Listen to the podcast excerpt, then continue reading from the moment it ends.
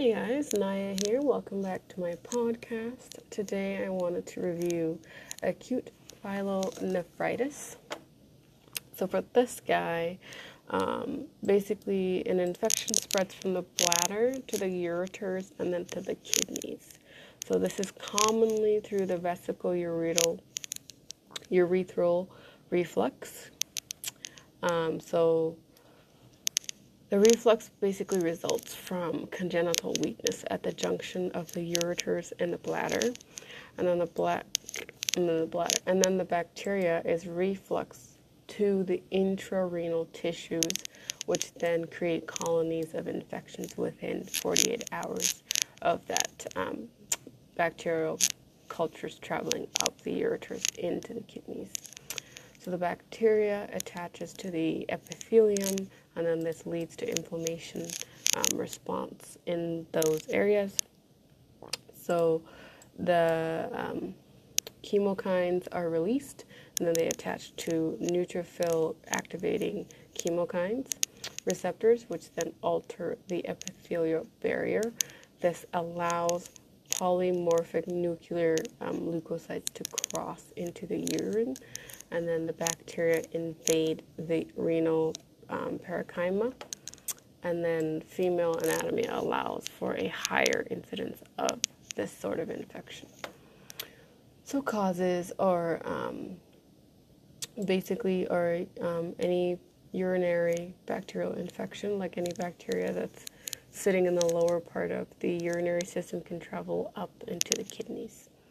So E. coli is a very common colonizing organism there and then other gram-negative causative agents, um, which can include Klebsiella, um, Colostrum, Pseudomonas, Enterobacter, Enterobacter, and then other causative agents include Enterococcus, Staphylococcus, and Candida.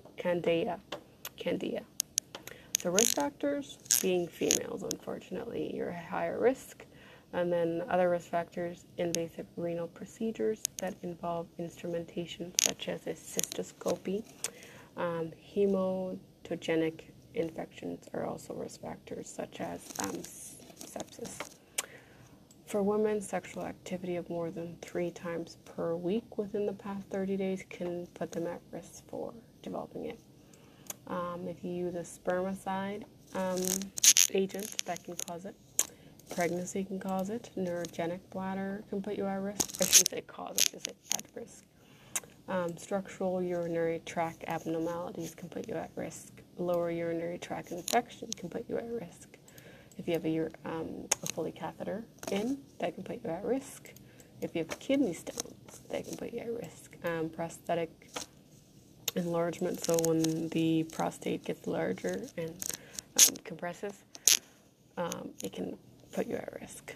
Stress incontinence, diabetes mellitus, darn diabetes puts you at risk for so many things.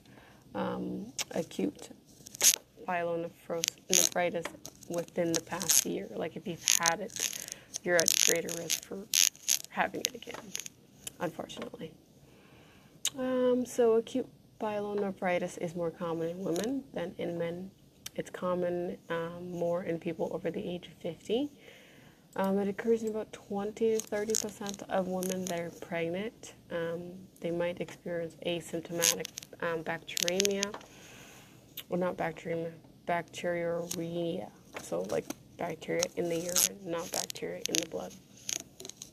Complications um, renal caliculi, acute kidney injury, renal abscess, renal papillary necrosis, um, multisystem infection, sepsis chronic pyelonephritis or renal damage. Um, what else can you get? Uh, cystitis, hypertension, kidney scarring is a complication. So, assessment history for signs you're looking for signs and symptoms that develop rapidly over a few hours or a few days.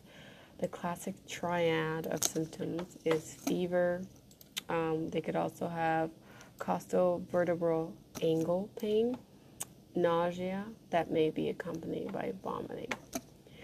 pain over one or both kidneys. Um, occasionally, they might get suprapubic pain, and then also urinary urgency and frequency also can um, be a sign.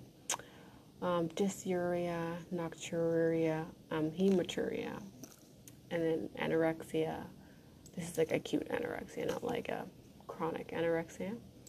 Diarrhea, fatigue, malaise, weakness, chills, rigors with moist skin, um, change in mental status. This is like a severe form of infection that has was in the kidneys and now has become system wide. So now they are septic, and then the change in mental status results as from that um, system wide infection.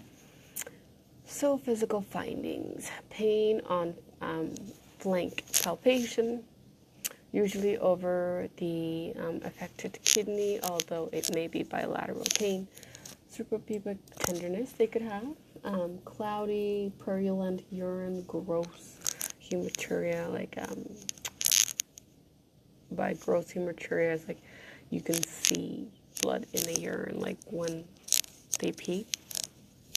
They might get oliguria. This is where the kidney like stops producing a lot of urine, and it's like you're getting drops of urine every hour, like maybe 15, 10 mils. And then dysuria, nocturia, um, frequent urination, ammonia like or fishy odor to urine. And then if fever is present commonly, it's greater than 37.8 or higher. This may be absent in older adults, so geriatrics. They might get shaking chills, irritability, sepsis, as I mentioned, system wide infection. Gastrointestinal signs include inadequate weight gain or loss. Um, they could have jaundice or gray skin. This is more for infants and children, not adults. And then negative pelvic examination findings in females to rule out pelvic inflammatory disease. And then you might get urethral discharge in men for this. So for testing, um, you can do urinalysis, urine culture, sensitivity.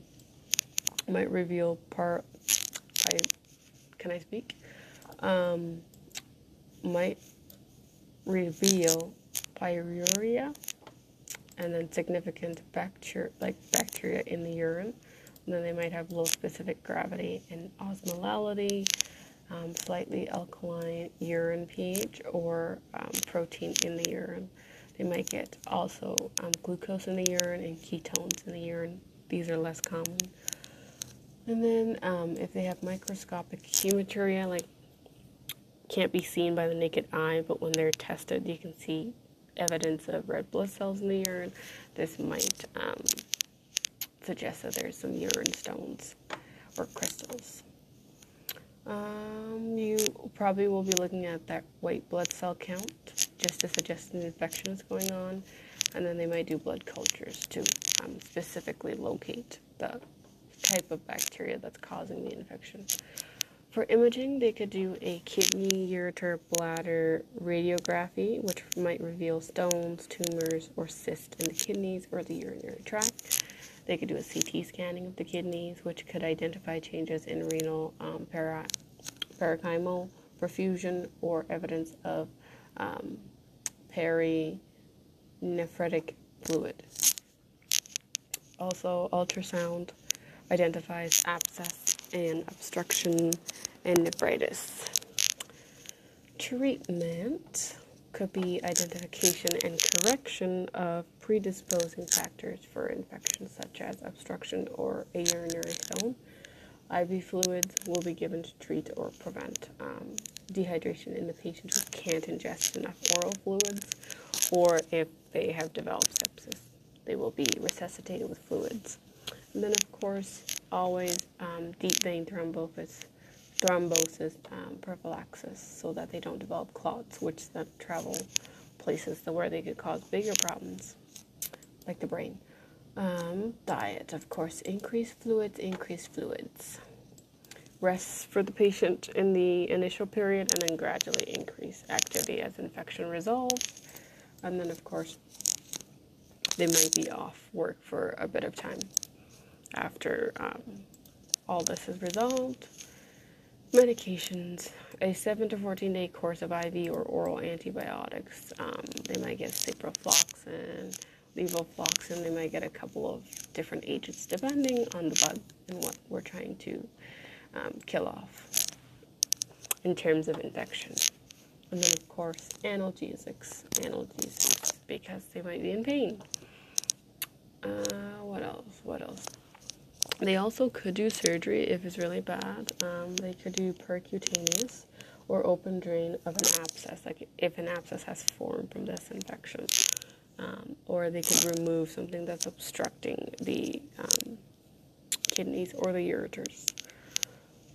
Uh, what else? So, nursing considerations give prescribed drugs such as antibiotics, of course, um, urinary analgesics, or just regular analgesics. Um, ensure that you have IV access for treatment of fluids and medications.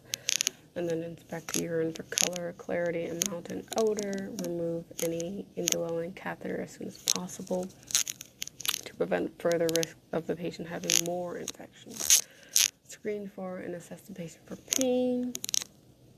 You're treating the pain, obviously, reassessing it to see if your management is adequate. And then um, measures to reduce body temperature, like if they're having a fever, such as putting light clothing on them, using cooling blankets when necessary, and of course, giving them Tylenol. What else? Encouraging bed rest and activity limitation during therapy, and then gradually um, helping them increase their mobility once their acute phase is resolving. Um, let's see, let's see. Encouraging the patient to increase their fluid intake if they can still take enough water in orally. Otherwise, you might just have to give them more IV fluids to keep them hydrated. And then, of course, um, importance of just teaching about the their hygiene practices to prevent any um, future or further infections from that area. And let's see what else. And then if you need to send further urine cultures or blood cultures, you can do that too. So we're monitoring vitals, we're monitoring their pain and how effective our interventions are, we're monitoring their ins and outs. Um, we're looking at the characteristics of their urine, we're looking at the pattern of urination, we're doing daily weights, and then we're looking for results of our urine cultures and any other renal function tests that we might have sent. And that is it for acute pyelonephrosis, uh, nephrosis, nephritis. You can tell words are hard, obviously. Um, I hope you guys enjoyed. I hope that was helpful. Please feel free to leave a comment, um, leave a rating. It really helps me understand um, what you guys like and what you want me to um, cover more in future episodes. All right. Otherwise, we will see you later. Bye now.